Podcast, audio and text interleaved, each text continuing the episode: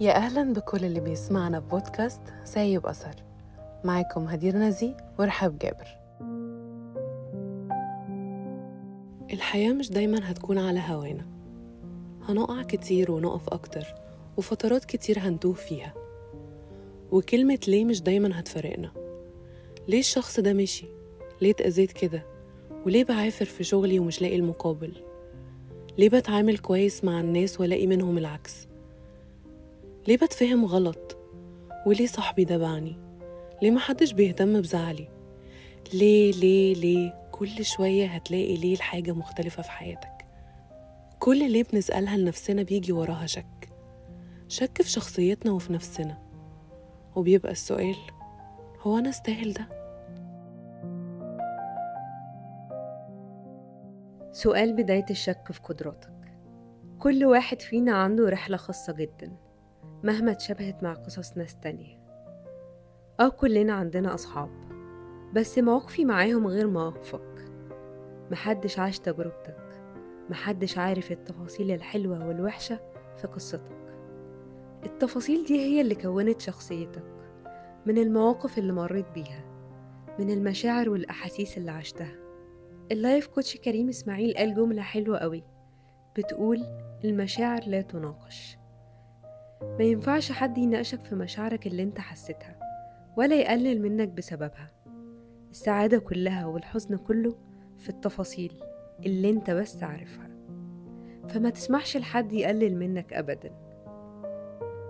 في أوقات بنحس إن الحاجات كلها مقفلة وممكن مع كلام سلبي من الناس اللي حواليك تحس إن الغلط فيك أنت.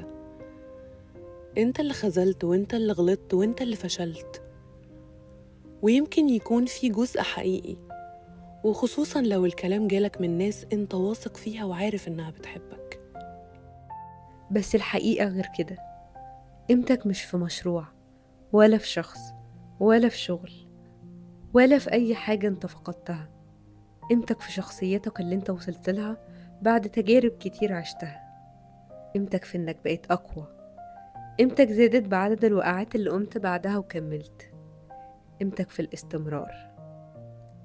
الحياة عمرها ما هتكون مريحة وعدوك الحقيقي فيها هو شكك في نفسك والصورة اللي انت شايف نفسك بيها. اعرف دايما إن مقامك حيث أقمت نفسك لا حيث أقامك الناس فالناس لا تعدل ولا تزن طبيعة الحياة تغيير. مفيش حاجة هتفضل على حالها. اللي معاك النهاردة ممكن ما يبقاش موجود بكرة. قدر نفسك وعززها علشان الناس تقدرها كويس. لومها لما تغلط بس ما تجلدهاش باستمرار. سامح نفسك عن أخطائك علشان تعرف تحسنها. يا ريت تقلل الأفكار السلبية عن نفسك علشان ده هيخليك تعمل حاجات غلط فتتضايق من نفسك أكتر. ومش هتقدر تسيطر دايما على كل الحاجات اللي بتحصل لك. فاقبل الحاجات اللي ما تقدرش تغيرها. وحاول تتخلص من المشاكل اللي بتخليك تفكر كتير. حاول تاخدها واحدة واحدة وتحلها. ما تركزش على اللي ضاع منك وحب نفسك واعمل لك روتين تلجأ ليه كل ما تحس إن طاقتك خلصت يجدد نشاطك. دايما عد النعم اللي حواليك.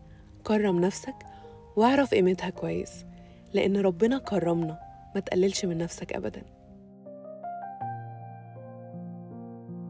ارتاح وطمن نفسك. انت مش الأسوأ في العالم. انت اشتغلت أفضل من ناس كتير وحققت كتير قوي في حياتك. اقعد مع نفسك واعرفها وحدد مميزاتها واعرف عيوبها عشان تقدر تصلحها. اسأل حد انت بتثق فيه عارفك كويس. خليه يكون داعم ليك يفكرك بقيمتك لما تنساها. جاهد نفسك عشان تبقى أحسن. زي ما انت دلوقتي أحسن من نسختك زمان. يومكم جميل. كان معاكم رحاب جابر وهدير نزيه.